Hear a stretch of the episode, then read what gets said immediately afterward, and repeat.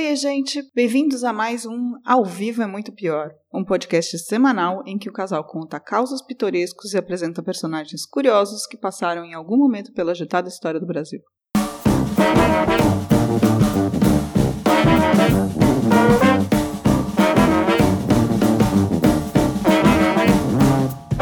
Olá, eu sou o Danilo Corsi.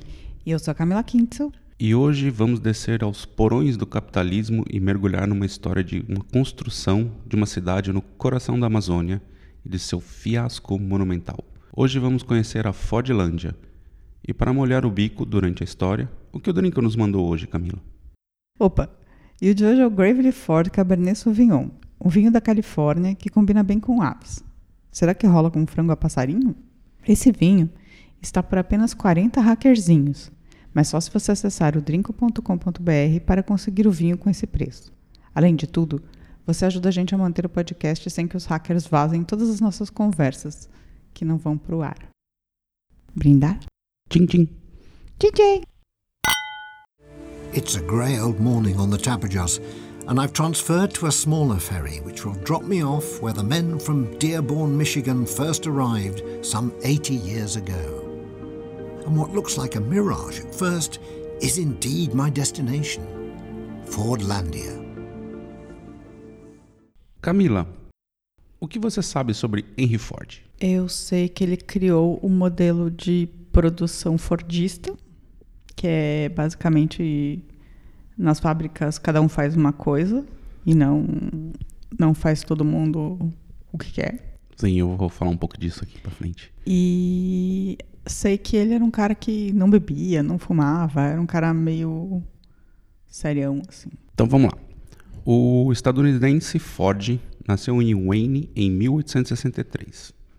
Era um cara autocentrado e criou a Ford Motors, e foi o cara que, de certa maneira, mudou o capitalismo do século XX. O seu modelo de trabalho gerou o chamado Fordismo, que basicamente era criar produtos, no caso carros, ao menor valor possível através da linha de montagem, onde cada operário tinha uma função específica e com isso ele conseguia montar um carro em apenas 98 minutos. Ou seja, uma hora e meia, um carro. Também foi o cara que criou o sistema de franquias, com concessionárias através dos Estados Unidos. Verdade seja dita, ele foi o cara que inventou o capitalismo do bem-estar social, concebido para melhorar a situação dos seus operários e especialmente para reduzir a grande rotação de empregados de muitos departamentos, que contratavam 300 homens por ano para preencher 100 vagas. Eficiência significava contratar e manter os melhores trabalhadores. Em 5 de janeiro de 1914, Ford anunciou seu programa 5 dólares por dia.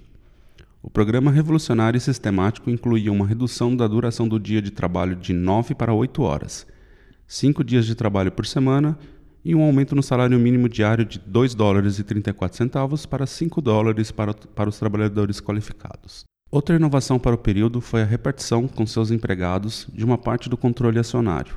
A ideia era que os funcionários da empresa pudessem consumir os produtos por ela produzido. E criou o sistema de metas.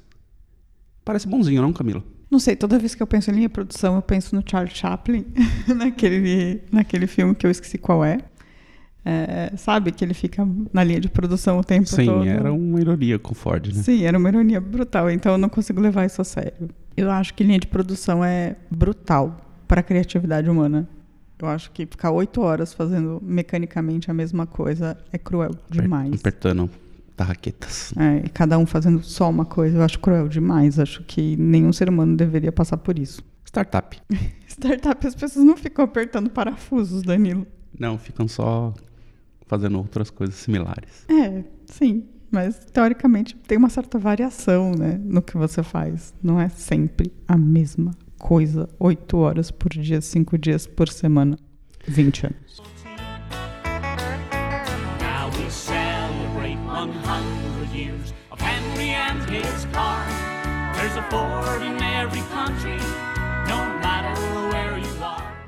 Enfim, o Ford era obcecado por inovação técnica e na forma de fazer negócios. Ele tentou se aventurar na política, bem ao estilo do Trump, mas foi barrado pelos republicanos da época. Se durante a Primeira Guerra Mundial ele se mostrava um pacifista, nos anos 1920 ficou conhecido como notório antissemita, publicando uma série de quatro livros chamados O Judeu Internacional, The International Jew. Ford morreu em Dearborn em 7 de abril de 1947. Mas agora a gente vai falar um pouco sobre Fordlândia. Não, mas espera aí, vamos falar sobre o fato dele ser antissemita, porque isso pesa contra ele pesadamente. Sem dúvida, o cara era um cretinão. O judeu internacional. O judeu internacional, tipo protocolos do sábio de Sião. E agora o George Soros, O George Soros, que é o judeu internacional personificado. que foi expulso da Hungria, né? Uhum. E eu quero só fazer mais um comentário. Ele morreu em Dearborn. Ninguém devia morrer em Dearborn. Mas só o Ford. Querido Nascimento. Morreu. E morreu. Tá.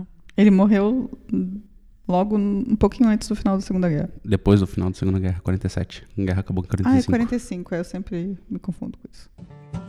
Built tanks for the Nazis, and the Nazis used those tanks to gun down lots of soldiers in the U.S. Army ranks. Yes, Henry Ford was a fascist, and a nasty one was he. He built tanks for anyone for the proper fee. Enfim, esse era o figura obcecado por eficiência e lucros, é claro. E como era dono de uma indústria de automóveis, ele tinha um gargalo: borracha.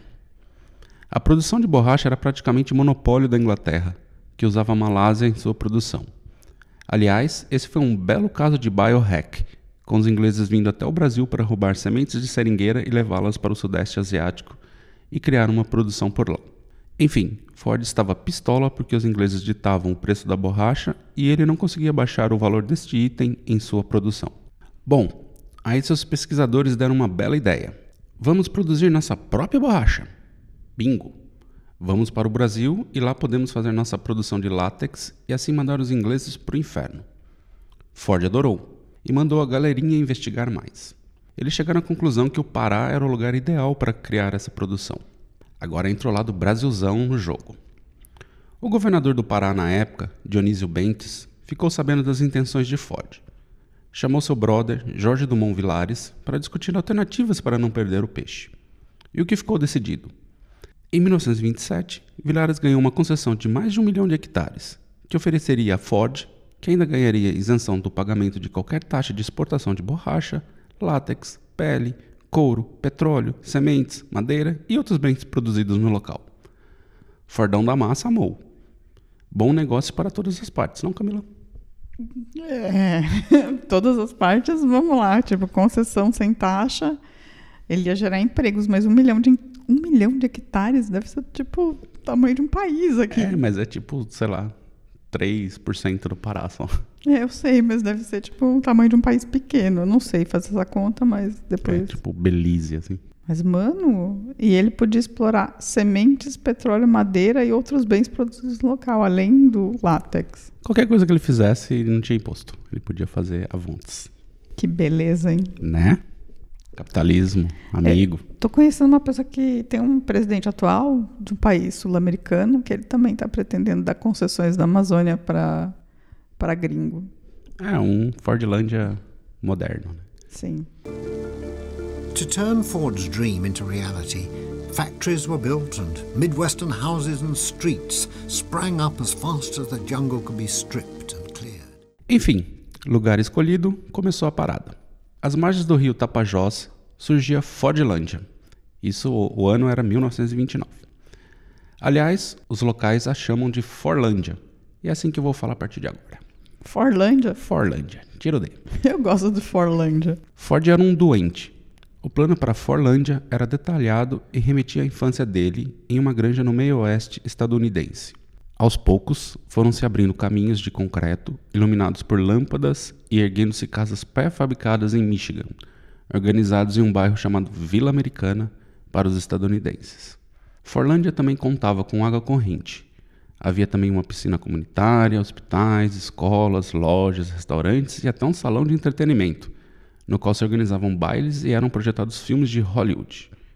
Havia também geradores, serraria, uma torre de água e, claro, a fábrica de borracha.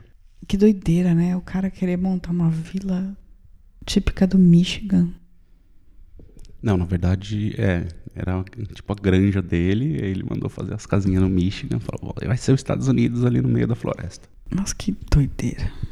Tá bom. E deu certo? Vamos lá. As aspirações da Fordlândia iam além. Na verdade, Forlândia. Desencantado com a sociedade grosseira que havia emergido do capitalismo industrial, que ele mesmo havia ajudado a criar, Ford sonhava em construir um lugar de acordo com o que considerava valores americanos No Pará. no Pará. Isso compreendia certos hábitos que incluíam uma dieta rigorosa, a proibição de bebidas alcoólicas e uma jornada de trabalho das 9 às 17, apesar do ritmo diferenciado exigido pelo calor amazônico. Como passatempo, incentivava-se a jardinagem, o golfe e, para quem quisesse dançar, quadrilhas de country americano. Meu Deus, Eu tô imaginando os paraenses lá. Tipo, nossa senhora, isso foi em 20, na década de 20, né? é, final do 20, começo de 30. Gente, eu fico imaginando o que era o Pará no começo da década de 20, quais eram os hábitos locais e, tipo, o quanto isso era alienígena. Completamente. Era tipo, não tem outra palavra para isso, isso é alienígena pro local. A lembrança que eu tenho é que quando a gente chegava nesse, aí na frente de Forlândia, a gente sentia um ar diferente. Da feita que saltasse, a gente estava vendo as coisas bonitas. Estilo de capital mesmo, nem de cidade, né? Aliás, a galera lá era obrigada a comer hambúrguer todos os dias. A ideia de Ford era padronizar o rango em todas as fábricas, em qualquer lugar do mundo. Aí, em 1930, o bicho pegou. Tacaram o puteiro na cidade, depredando ela inteira, em protesto pelo fato de que não podiam comer farinha, mandioca e peixe. Eram burgers todos os dias. Gente, peixe, tentando. Os caras estão na beira do rio, por que eles estão comendo burgers? E faltava farinha. Não, mandioca é fundamental, assim, pra cultura local. Absurdo. Ribeirinho. Os caras lá também eram obrigados a usar crachá. Aí é demais. Os diretores do local vazaram de barco para não morrerem. A coisa foi tão feia que o exército brasileiro teve de intervir. Nossa, eu ia estar junto nessa revolta. O cara monta uma fábrica no meio do Amazonas, da, na Amazônia, né? E chega lá e fala: Não, galera, agora vocês só podem comer hambúrguer, nada de comer peixe ou qualquer outra coisa que vocês comem por aqui. Esquece. Agora é só um burgão. Tem um nome, Não pra, rola. tem um nome pra isso, chama arrogância. Americana. o Henry Ford, ele achava que as pessoas tinham que se alimentar por uma dieta única no mundo. Então, a dieta que a fábrica dele nos Estados Unidos estabelecia, o morador da Amazônia tinha que comer. E na dieta americana não tinha farinha de mandioca. Então, ele proibiu a farinha de mandioca com o melhor dos propósitos, mas violando todos os direitos que a pessoa tem. Esse estilo estadunidense de gerir as coisas deixava uma produtividade muito baixa. Imagine trampar no campo com 40 graus na cabeça. Não rola. Faltou olhar direito para a realidade do local. Além disso, a cidade teve vários gerentes.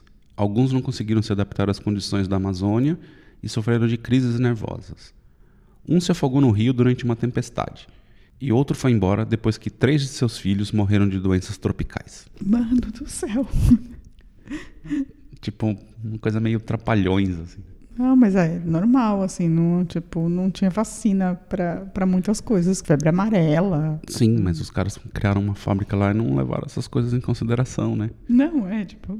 Bem, enfim, a galera. Bizarra. Mas sabe qual foi o maior erro de Ford? Não. Ele não contratou uma porra de um botânico. Ah, Saca? pra produzir látex que dá em árvore. É, aquela pessoa que se liga nas plantas, sabe? E as seringueiras não são boas para plantações de monocultura.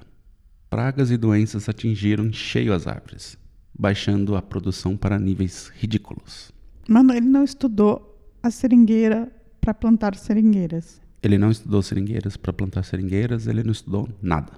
Montar uma vila americana no meio dos 40 graus da Amazônia e proibir locais de comerem peixes e mandioca. Tipo, Mas ele não estudou a seringueira.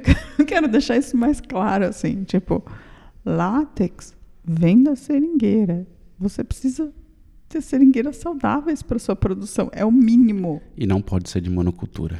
E todo mundo lá tava ligado nisso. Tanto é que tem os tiozinhos que vão colher látex na floresta, né? Não, é, não tem Sim. plantação de seringueira. A Amazônia é a terra de origem da seringueira. No entanto, a seringueira só pode existir na Amazônia nas condições naturais, ou seja, numa enorme diversidade de espécies florestais. Quando é adensada e se torna uma espécie única, não tem nenhum jeito. Vem ah, o- a Dotidella lei, o microciclo, que dá o mal das folhas e extermina. Mas aí sabe o que, que ele fez para resolver essa questão da monocultura, que tinha dado errado e tal? Por volta de 1935, Ford mandou transferir a produção para um local próximo, chamado Belterra. Chamou um botânico? Não. Repetiu o que ele fez em Forlândia. Ainda que a produção ali fosse muito maior que em Forlândia, era praticamente irrisória para o tamanho da Ford Motors. E o que aconteceu? Pragas atingiram as seringueiras. O que achas, Camila? Acho que errar uma vez é humano. é isso que eu acho. É, Uma vez.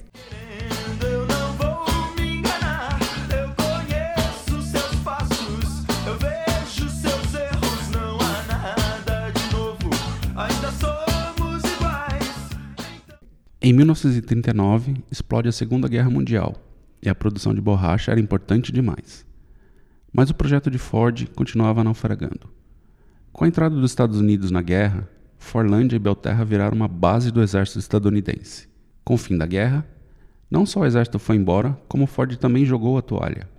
Acabou com tudo e se mandou. Seu prejuízo foi estimado em 200 milhões de dólares em valores atuais. Caceta. Foi nessa época que, quando eles viraram a base, que surgiu a ideia do forró, né? Que era for all. É, eu não sei se essa história procede, né? Mas, sim, tem essa lenda aí do For All, mas Ah. a história é mais complexa. Não sei se tem outras, tem outras teorias também. É, eu, eu lembro de, eu vi isso em algum filme, não lembro qual.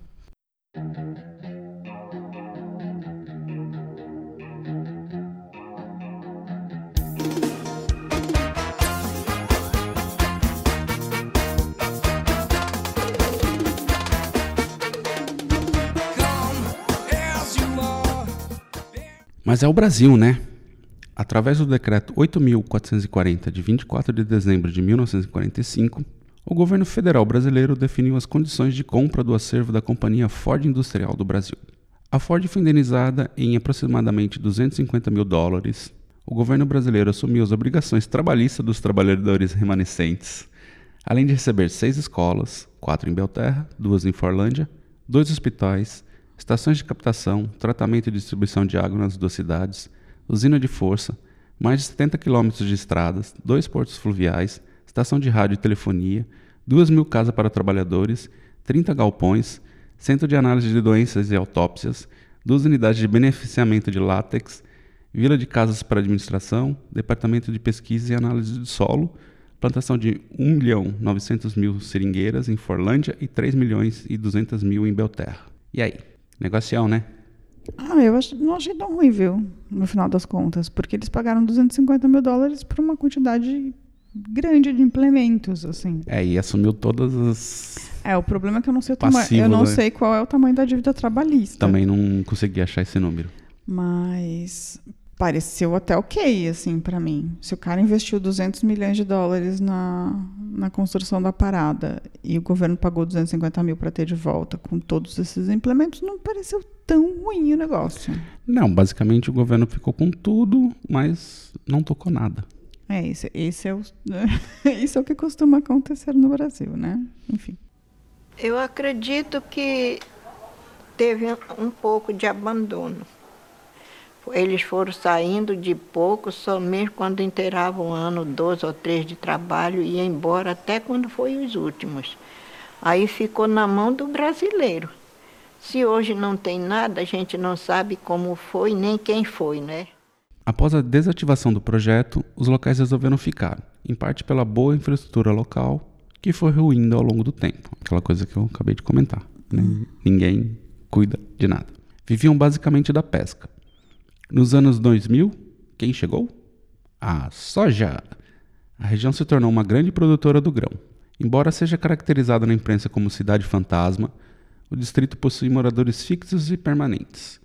Em 2010, o IBGE contabilizou cerca de 1.200 residentes somente na vila, número que, somado ao território total do distrito, chega a 2 mil moradores em Forlândia. Ah, vontade de conhecer Forlândia agora.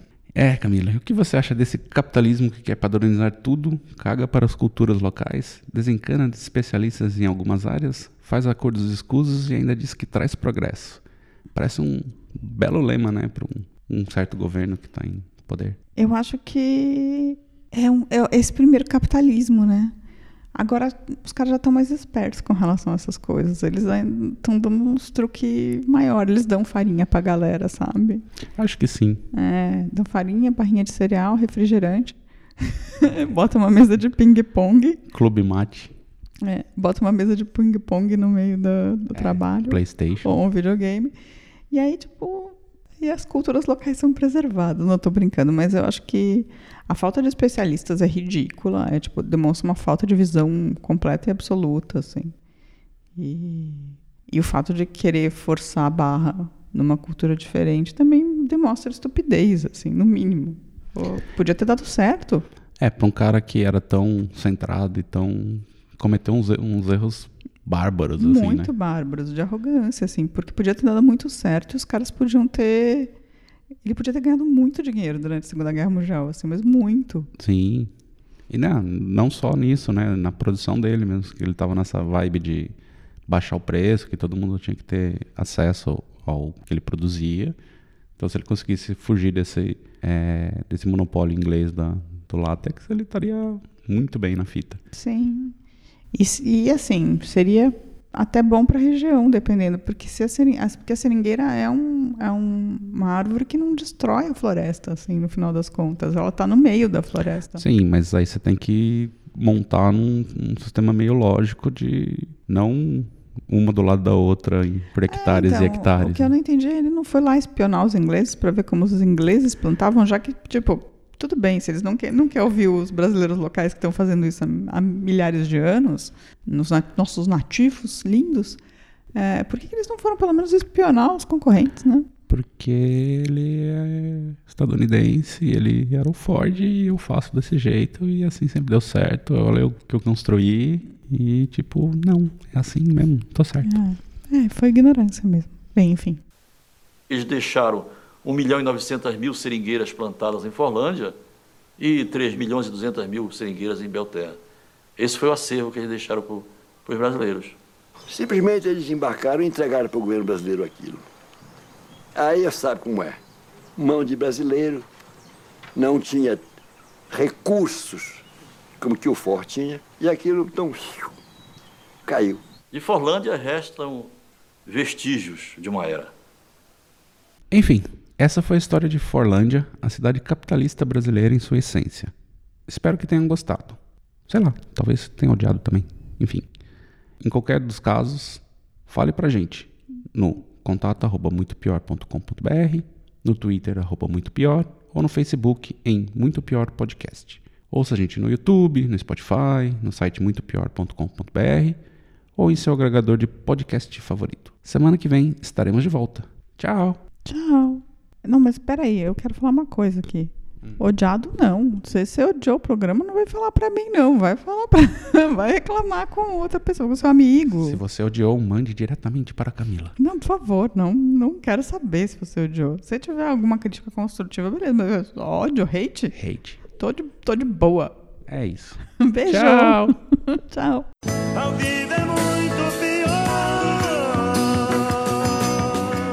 Este programa é um oferecimento de drinco.com.br